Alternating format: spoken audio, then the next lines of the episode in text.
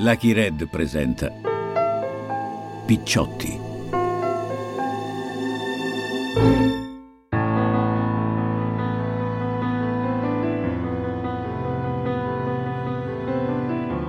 La mafia raccontata da Lirio Abbate. Un podcast Lucky Red, scritto da Lirio Abbate, Antonella Bolelli Ferrera e Massimiliano Griner. Undicesima puntata il 41 bis.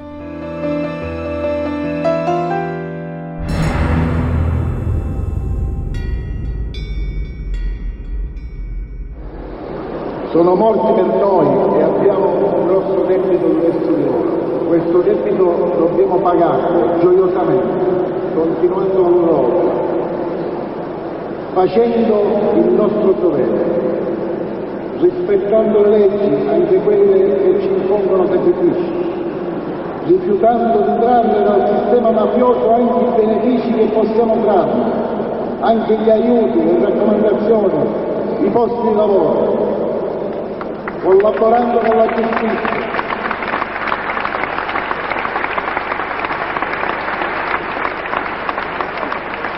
testimoniando i valori in cui crediamo, anche nelle aule ingiustizia, accettando in pieno queste gravose e bellissime verità, dimostrando a noi stessi e al mondo che Falcone è vivo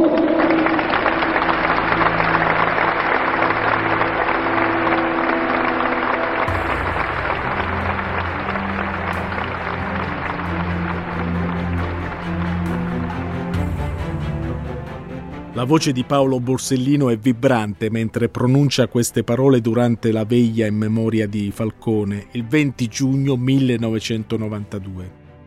Il suo amico e collega Giovanni Falcone è morto da 29 giorni nell'attentato di Capaci che il mafioso Rina, mai sazio di sangue, ha organizzato dalla sua latitanza. Il 23 maggio 1992 è una data che rimane scolpita nella storia del nostro paese. Nel carcere del Luciardone hanno festeggiato quel giorno, tra brindisi, baci e abbracci. 50, 100, 200 mafiosi. Il resto dell'Italia ha pianto invece. Non solo per la morte dell'uomo, del magistrato, ma perché via con lui è come se se ne fosse andata anche la speranza di liberarsi di quel cancro che è la mafia. Un attentato che smuove le coscienze, che provoca emozione anche per l'uccisione di Francesca Morvillo e degli agenti della scorta. Perché sì, è vero che il maxi processo è stato uno scacco a Cosa Nostra, che dopo quell'attimo di stordimento però ha dato subito segni di ripresa. E perché se ne accorgessero tutti, ha voluto farlo ad alta voce, facendo saltare per aria addirittura un pezzo di autostrada, nell'intento di dimostrare la propria forza, la propria potenza, come se bastasse un gigantesco cratere sull'asfalto per seppellire la memoria di Giovanni Falcone e la straordinaria eredità professionale e intellettuale che ha lasciato. Ma c'è rimasto un uomo, un magistrato, uno solo che può raccogliere il testimone di Falcone. È Paolo Borsellino.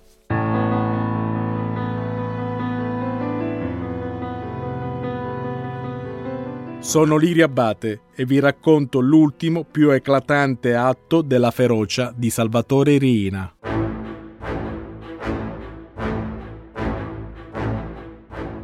Adesso è Paolo Borsellino il candidato numero uno per la poltrona di procuratore nazionale antimafia, un ruolo in cui potrebbe riprendere seriamente la lotta a Cosa Nostra, quel pozzo nero dentro cui si celano gli assassini di Falcone. Li vuole scovare.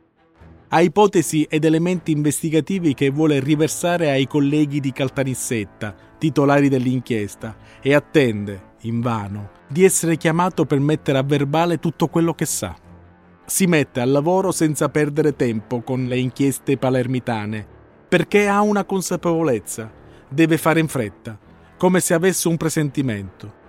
Interroga collaboratori di giustizia, studia le carte chiuse nel suo ufficio, progetta gruppi investigativi specializzati sull'intreccio mafia-appalti, convinto, come lo era Falcone già negli anni Ottanta, che la mafia fosse entrata in borsa e non solo non è uscita, ma vi ha messo le radici. Borsellino non vuole lasciare niente di incompiuto, è determinato, anche se ormai è un uomo diverso, più accorto, diffidente, chiuso. Non c'è traccia della sua esuberanza in quegli occhi ormai tristi, nei gesti. L'ultima volta che l'ho visto era a Palazzo di Giustizia, davanti alla porta del suo ufficio. Gli ho fatto un cenno con la mano per salutarlo e lui ha ricambiato con un breve sorriso. In un momento così cupo, il gesto di quell'uomo mi regalò un conforto.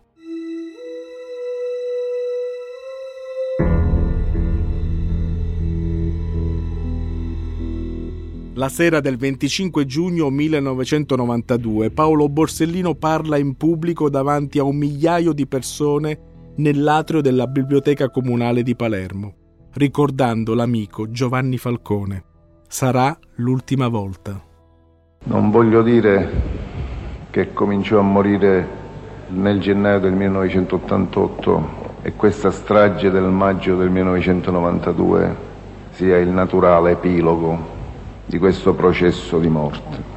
Perché oggi che tutti ci rendiamo conto qual è stata la statura di quest'uomo, ripercorrendo queste vicende della sua vita professionale, ci accorgiamo come in effetti il Paese, lo Stato, la magistratura, che forse ha più colpe di ogni altro, cominciò proprio a farlo morire il primo gennaio del 1988, se non forse l'anno prima, quando Falcone, solo per continuare il suo lavoro, propose la sua aspirazione a succedere ad Antonino Caponetto, si aprì la corsa alla successione all'ufficio istruzione del Tribunale di Palermo, Falcone concorse, qualche Giuda si impegnò subito a prenderlo in giro.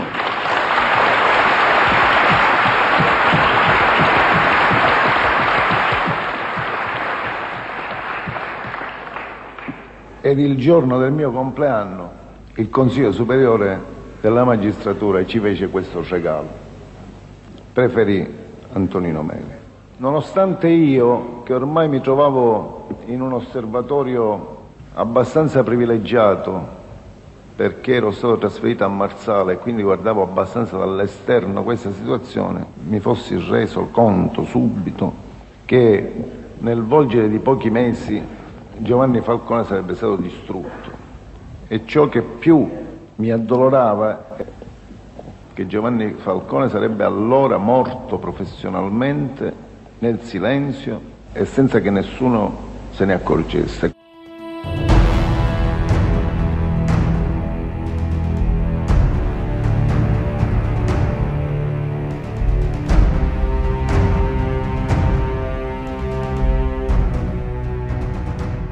Borsellino sa che la preziosa eredità dell'amico va tutelata, che non può finire così ed è pronto a contribuire all'inchiesta sulla strage di Capaci. Ma non avrà il tempo di andare fino in fondo al suo lavoro e non avrà nemmeno la possibilità di raccontare a verbale ai colleghi di Caltanissetta le sue analisi, i suoi indizi, i suoi segreti, perché in 57 giorni che separano l'attentato di Capaci dal suo ultimo giorno di vita Borsellino non sarà mai citato come testimone dai magistrati nisseni, non sarà mai chiamato.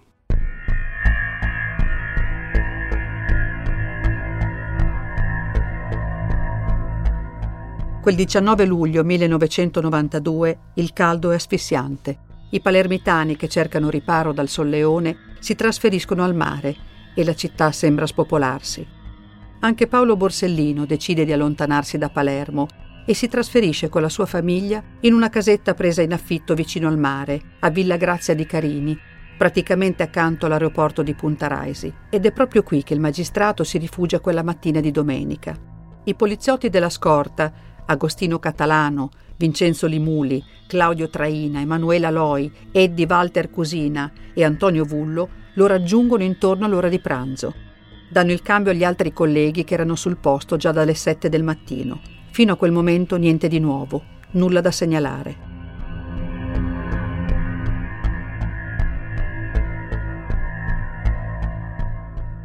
Nel primo pomeriggio Borsellino dice alla scorta di voler rientrare subito a Palermo, a casa della sorella, dove si trova la madre.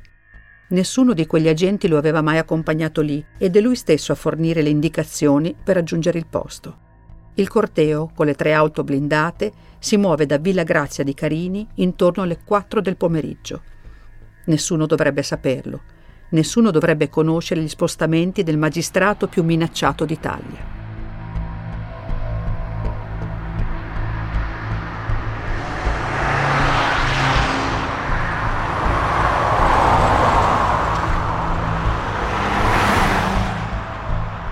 Ad aprire il corteo c'è la Fiat Croma guidata da Antonio Vullo, con il capo scorta traina e sul sedile posteriore Limuli. In mezzo al corteo, nella seconda auto, c'è Borsellino. È lui stesso alla guida ed è solo. Nella terza auto a chiudere Walter Cosina, Agostino Catalano ed Emanuela Loi. In breve tempo raggiungono via D'Amelio. Vullo nota che la strada è piena di auto parcheggiate. Questo ci ha infastidito dandoci qualche pensiero, non era il contesto migliore dove fermarci.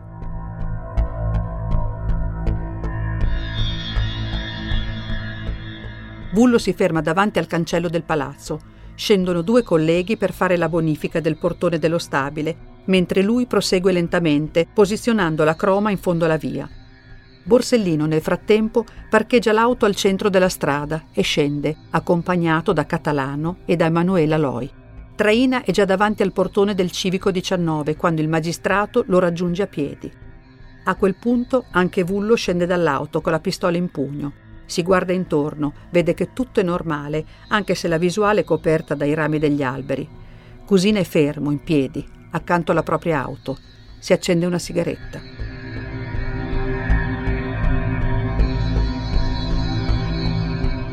L'arrivo del corteo di auto blindate spezza il silenzio in cui è avvolta la strada, tanto che una testimone, Rosa Cataldo, ricorda che dopo aver pranzato è uscita sul terrazzino al primo piano insieme alla figlia e alla nipotina. Sentimmo arrivare le auto, perché c'era un enorme silenzio e quindi ci siamo girate e abbiamo visto i poliziotti, che erano arrivati senza usare le sirene.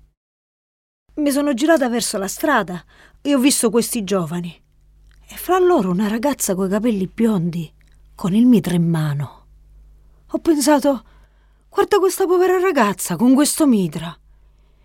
E in quel momento l'istinto ci ha fatto pensare di rientrare subito in casa, anche perché avevamo la bambina.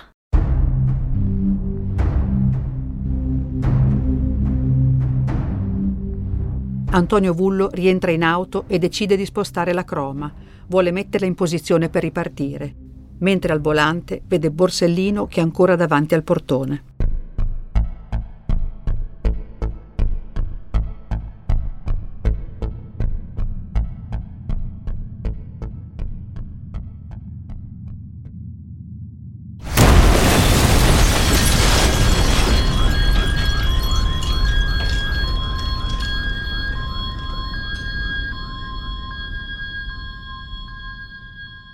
I palazzi di via D'Amelio sono sventrati. Sembra una strada bombardata di Beirut.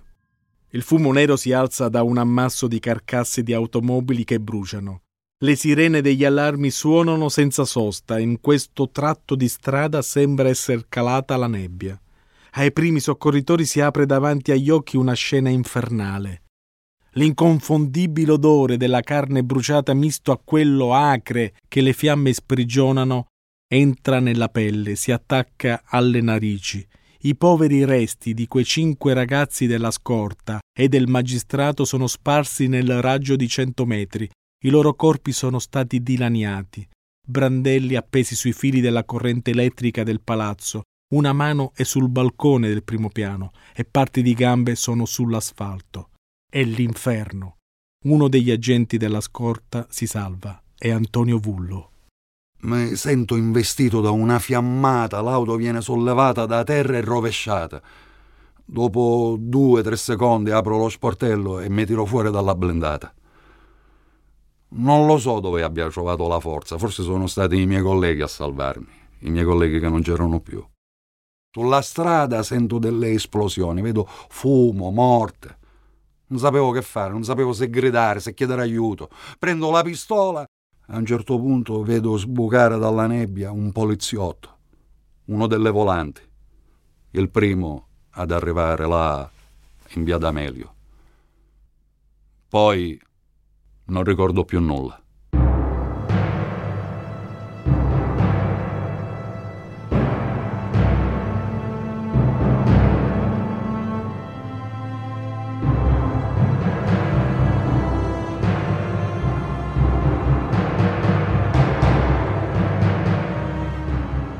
Cronisti, fotografi e cameraman prendono d'assalto via D'Amelio. La città, la Sicilia, l'Italia è scossa. Il 21 luglio, nel giorno dei funerali, ricordo la folla schiacciata all'ingresso della chiesa che premeva e urlava.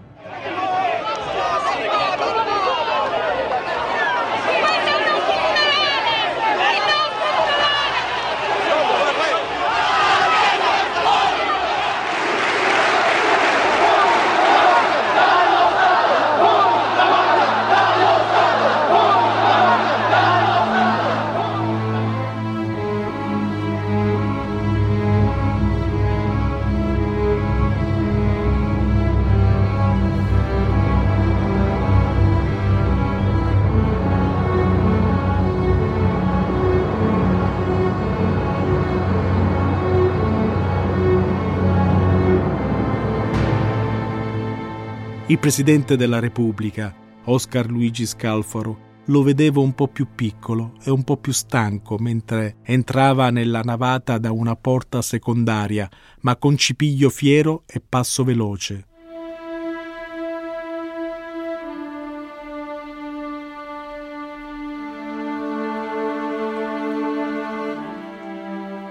Sono le 16.03 quando arriva lo Stato. C'è un cielo bianco là fuori che pesa sulla città in stato d'assedio.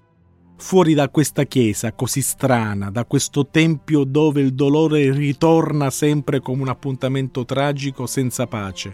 Proprio mentre Antonino Caponnetto entra in chiesa, gli agenti delle scorte vengono espulsi, spintonati, cacciati dai carabinieri perché non c'è più posto per nessuno. Le sento ancora quelle urla, nella grande navata, mentre erano costretti ad uscire. Bastardi, questa messa è per noi. Questa messa è per noi. È la nostra messa, bastardi. Dottore, venga con noi. Dottore, dottore, lei è come noi. Non ci lasci soli. E Caponnetto non li lascia soli. Si è già pentito, l'anziano magistrato, di quella frase pronunciata in preda allo sconforto solo 24 ore prima, quando si è lasciato sfuggire che ormai è finito tutto.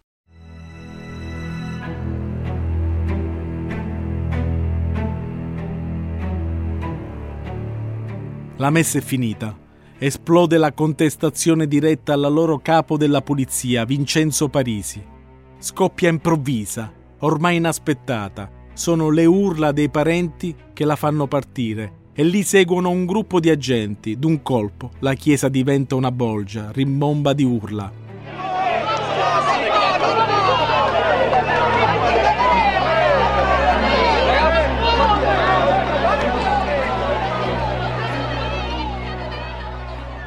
Scalfaro passa in mezzo a due ali di poliziotti, cerca di fargli da scudo Giuseppe Ayala, il magistrato che ha rappresentato l'accusa durante il maxi processo. Calci ne partono tanti, anche qualche schiaffone che supera la barriera umana degli agenti in divisa. Il presidente è sfiorato da una manata. Parisi colpito da una sberla così come altri lì attorno. Il cardinale alza la voce, li richiama, cerca di calmare gli animi, ma tutto è inutile. Sotto il cielo diventato grigio, davanti a questa cattedrale del dolore, la rabbia e la disperazione non si placano. Ha continuato a gridare questa gente.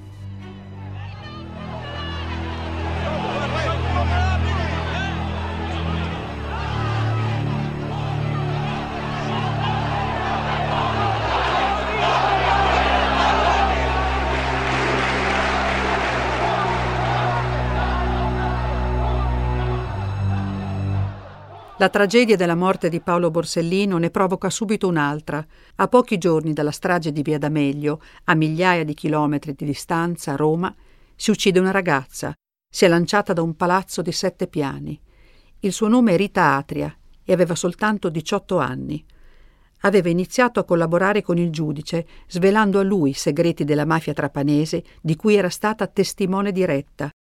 Prima di quel volo mortale, che ha voluto fare nello stesso giorno e alla stessa ora in cui era stato assassinato Borsellino, Rita ha lasciato un biglietto.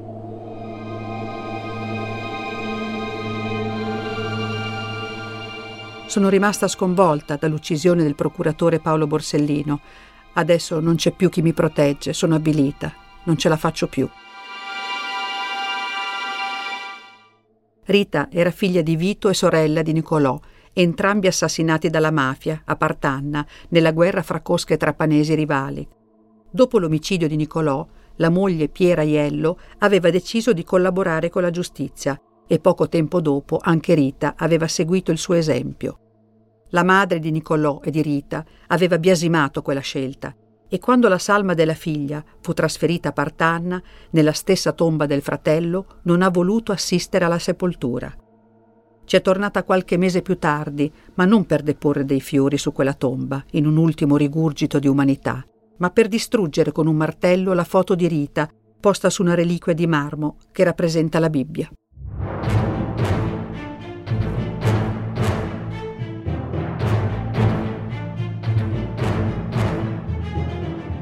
Dopo la strage di Via D'Amelio, lo Stato reagisce con il pugno di ferro.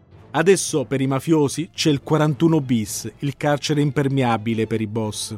Il ministro di Grazia e Giustizia, Claudio Martelli, firma sulla scaletta di un aereo in partenza di tutta fretta per Palermo un decreto per la riapertura delle carceri di Pianosa e della Sinara.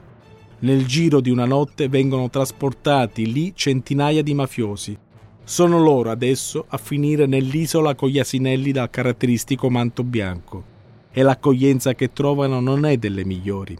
Le guardie carcerarie, uomini senza volto né voce, con la faccia coperta dal passamontagna e l'ordine di non parlare, mettono in fila i detenuti e ci vanno giù pesante. Nelle celle anguste, con i letti ancorati al pavimento, non entra mai il sole ed è vietato cucinare. L'ora d'aria si trascorre in cunicoli di cemento, alcuni con una rete di sopra che li fa sembrare dei pollai ben diverso dal Grand Hotel Lucciardone, dove i boss potevano scegliere il pasto dal menù del ristorante dove comandavano più loro delle guardie.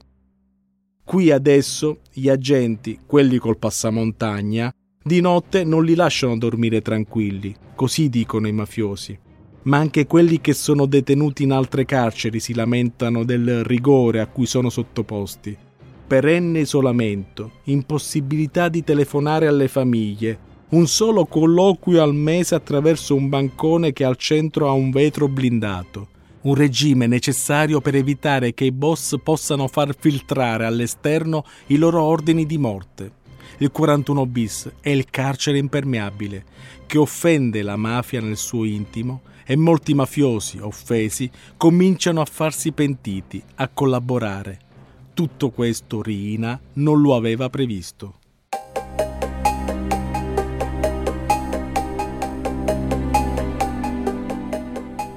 Fra quelli che iniziano a collaborare con la giustizia ce ne sono tre che si autoaccusano della strage di Via D'Amelio.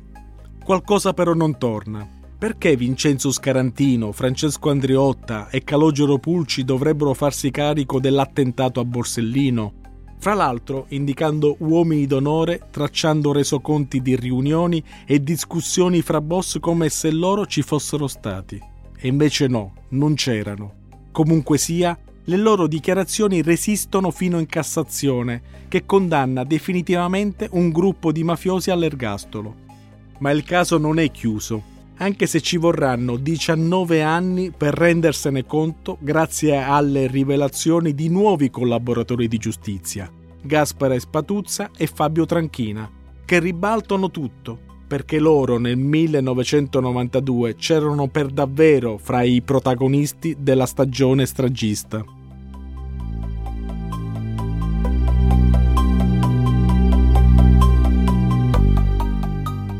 Vengono riaperte le indagini da cui emerge che Scarantino, Andriotta e Pulci avevano mentito e che alcuni innocenti erano finiti all'ergastolo per colpa loro.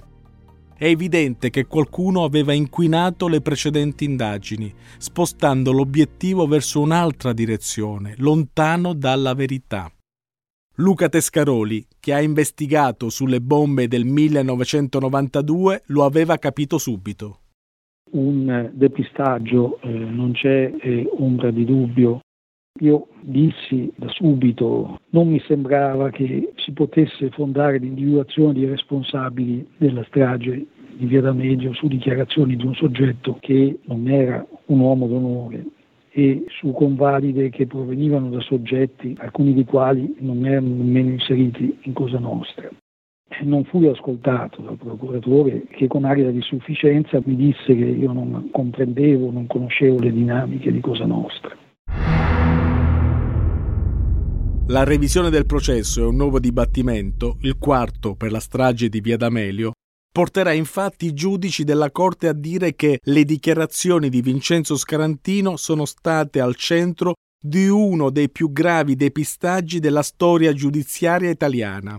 Ma chi ha indotto Scarantino a mentire e perché? Le motivazioni della sentenza parlano di suggeritori esterni, più precisamente di soggetti i quali, a loro volta, avevano appreso informazioni da ulteriori fonti rimaste occulte. Insomma, un mistero, ma non è l'unico. Dietro alla strage di Via D'Amelio c'è un altro fatto inquietante che resta ancora oggi insoluto e dietro a cui probabilmente si cela la volontà di nascondere la verità, una verità scomoda. Mi riferisco alla sparizione dell'agenda di Paolo Borsellino, quell'agenda rossa da cui non si separava mai. La portava sempre con sé, anche quel tragico giorno. Nella sua borsa, ritrovata sull'auto, c'erano vari oggetti, ma non c'era l'agenda. Qualcuno l'aveva presa come hanno sottolineato alcuni magistrati, l'hanno fatta sparire perché è lì che il magistrato prendeva appunti, annotava dettagli, riflessioni, segnava ogni cosa. Eliminato Borsellino, la sua agenda rossa avrebbe potuto parlare e raccontare, magari, che dietro la strage che aveva provocato la morte del giudice Falcone non c'era soltanto la mano della mafia.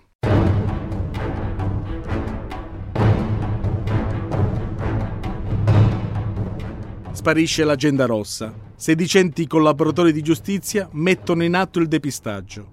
La situazione a Palermo, dopo le stragi di Capaci e via D'Amelio, è infuocata e lo Stato decide di mandare migliaia di militari sull'isola come misura urgente per contrastare la criminalità organizzata. E l'operazione Vespri Siciliani. Vengono costruite garitte davanti alle case dei magistrati si moltiplicano i controlli e i posti di blocco. Tutto questo preoccupa i mafiosi, che già se la devono vedere con il 41 bis, non Totò Riina e Bernardo Provenzano, che dalla loro latitanza cominciano però a vederla in modo diverso.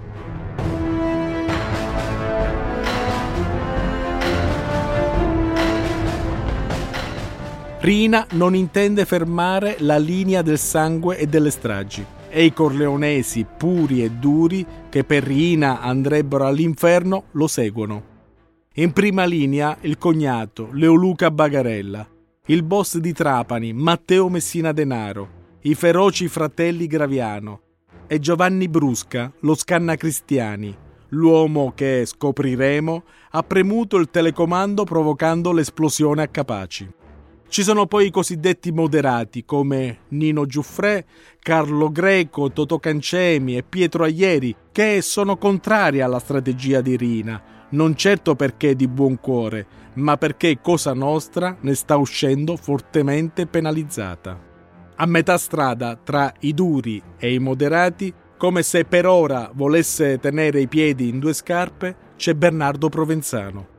E mentre c'è questa diatriba in corso fra i due importanti capimafia succede, e forse non a caso, un fatto che scompagina tutto, un fatto anomalo e inaspettato.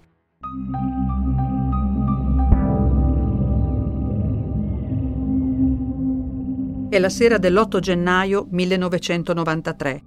Negli uffici del nucleo operativo dei carabinieri di Novara c'è grande fermento. Il giorno seguente deve arrivare in visita il Presidente della Repubblica, Oscar Luigi Scalfaro. Ma il motivo di tanta agitazione è dovuto ad una persona di ben altra statura. È un uomo di 39 anni che fa il meccanico a Borgomanero, in provincia di Novara. Abita lì solo da qualche mese. L'uomo, seduto davanti agli investigatori in una stanzetta del primo piano, chiede di incontrare un alto ufficiale, un pezzo grosso, un generale. Vuole saltare il fosso, ha cose importantissime da rivelare dopo che lo hanno arrestato nella sua officina. Gli hanno trovato dei proiettili, molto denaro e una pistola tanfoglio, ma sa bene che non è per quella semiautomatica che lo tengono in manette.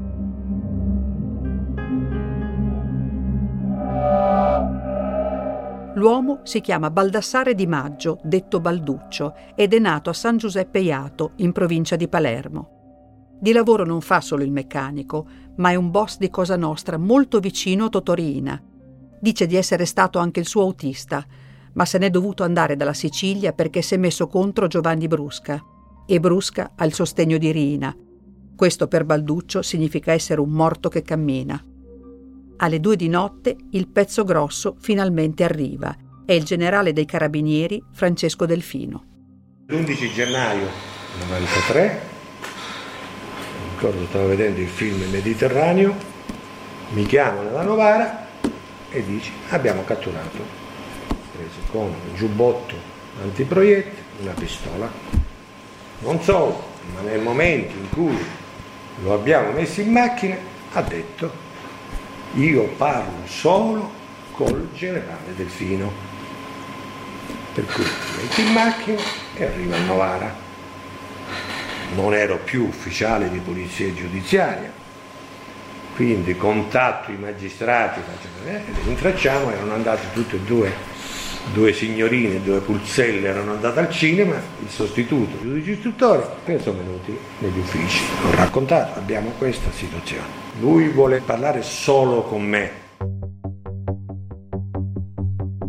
In quella gelida notte di gennaio del 1993, quando Delfino giunge a Novara per parlare con Di Maggio, mancano ancora cinque anni alla conclusione della sua carriera. In quel momento, però, il generale Delfino, nome di battaglia Giaguaro I, è ancora una sorta di leggenda. Calabrese di Platì, negli anni 70, a Milano, ha liberato una mezza dozzina di ostaggi rapiti dall'andrangheta, ha ricevuto encomi su encomi ed è entrato nel SISMI, il servizio segreto militare. Ora è tornato nell'arma e comanda la regione Piemonte e riesce a far sottoscrivere all'ex autista di Rina, Balduccio Di Maggio, un impegno preciso. Sono disposto a rivelare quanto so su Cosa Nostra, a instaurare un rapporto di collaborazione solo ed esclusivamente con il generale Delfino, con il colonnello Tassi, il tenente colonnello Giuliani e magistrati, solo se accompagnati da uno dei predetti ufficiali.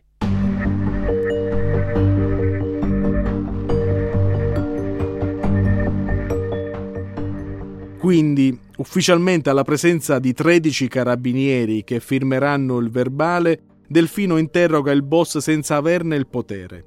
Il magistrato di turno viene subito messo fuori gioco.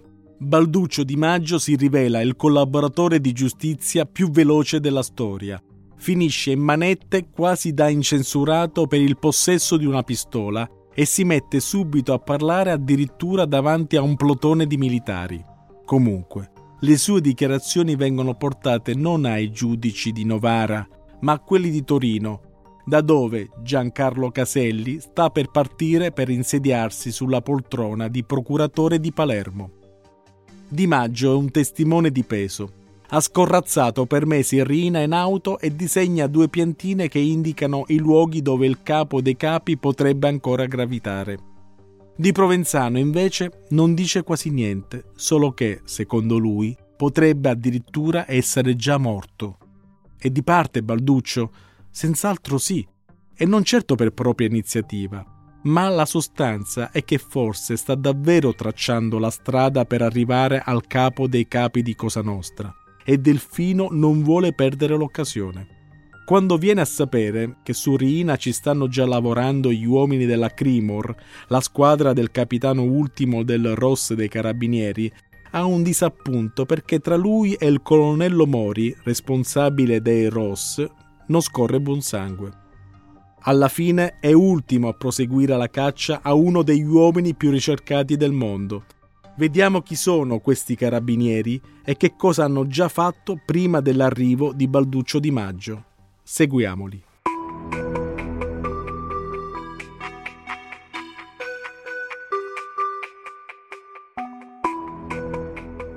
Ultimo, nome in codice del capitano dell'arma Sergio De Caprio.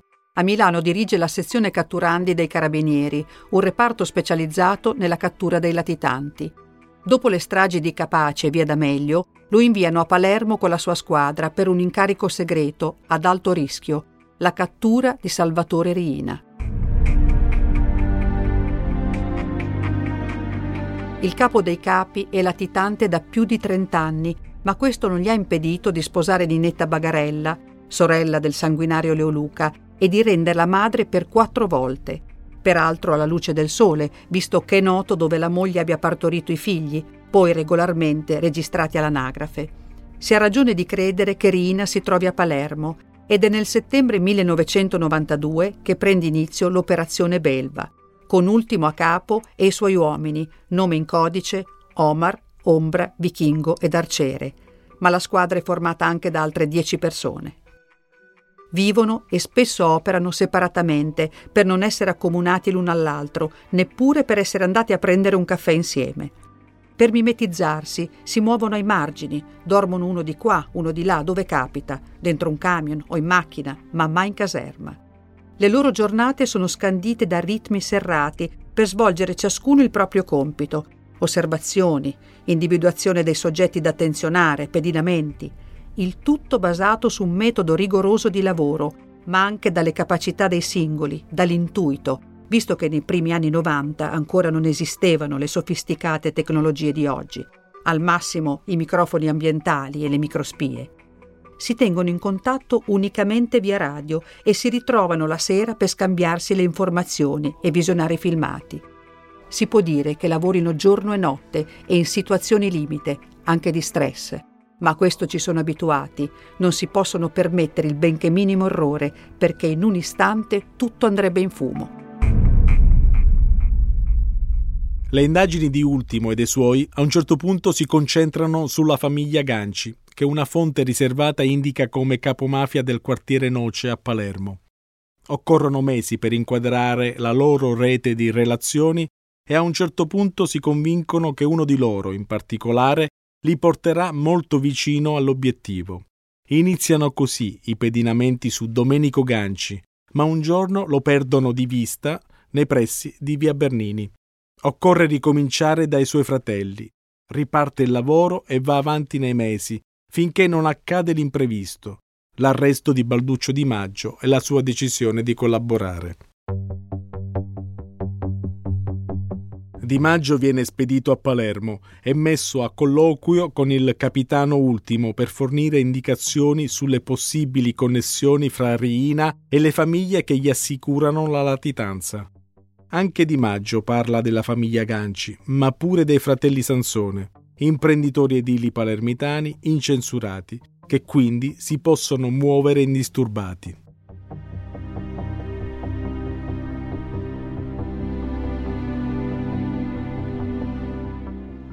Ultimo e i suoi avviano dei controlli a tappeto sulle proprietà, sulle utenze. Viene fuori un contratto dentro un complesso di ville di via Bernini 54. È strano perché nessuno dei Sansone vi abita. E poi c'è una coincidenza che fa scattare l'allerta su quel comprensorio. Proprio in quella zona era stato perso di vista Domenico Ganci durante un pedinamento. Uno della squadra ricorda perfettamente di aver visto in quell'occasione un cancello verde, lo stesso che c'è all'ingresso di via Bernini 54. È una strada difficile da controllare. Viene quindi piazzato lì davanti un furgone per l'osservazione. Volutamente è un vecchio mezzo malandato che non dà nell'occhio. Lo chiamano balena. Al suo interno ci sono uomini di ultimo, coperti da dei sacchi per la spazzatura, che osservano chi entra e chi esce e fanno delle riprese. È il 14 gennaio 1993. I filmati vengono mostrati a Balduccio Di Maggio, che subito riconosce qualcuno. Vede, quello è Vincenzo Di Marco, il vivandiere di Rina. E lei è Ninetta Pagarella con le figlie. Questi sono i figli. Il vivandiere della famiglia Rina, la moglie e i figli. L'informazione è di primaria importanza. Non c'è dubbio che questa sia la loro abitazione. Seguendoli potranno portare Ultimo i suoi uomini al nascondiglio del capo dei capi.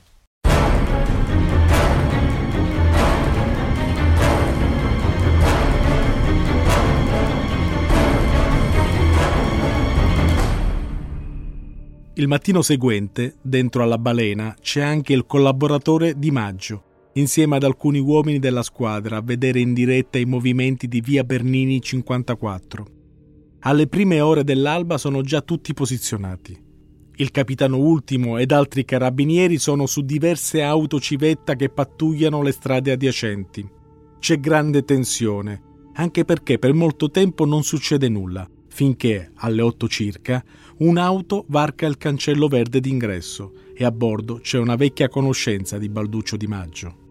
È arrivato Biondino. Salvatore Biondino è il capo mandamento del quartiere San Lorenzo e uomo di fiducia di Rina. Scatta l'allerta, sale ulteriormente la tensione. Ci si aspetta, e si spera, di vedere uscire la moglie per poterla pedinare. Invece non succede niente per un'altra interminabile ora.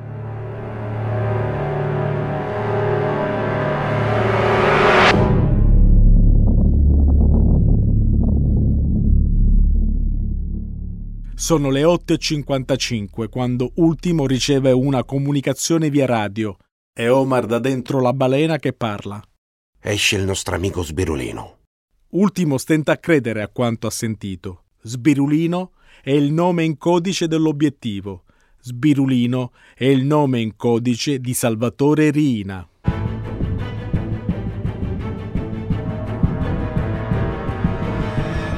Da questo momento del 15 gennaio 1993 prende il via l'ultima fase dell'operazione Belva, che cambierà la storia di Cosa Nostra, dei Corleonesi e del nostro paese.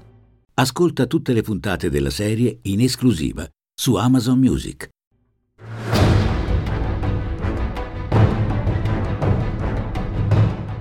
Picciotti, la mafia raccontata da Lirio Abbate, è un podcast Lucky Red scritto da Lirio Abbate, Antonella Bolelli Ferrera e Massimiliano Griner.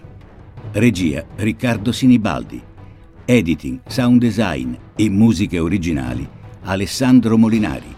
Effetti sonori Matteo Bendinelli.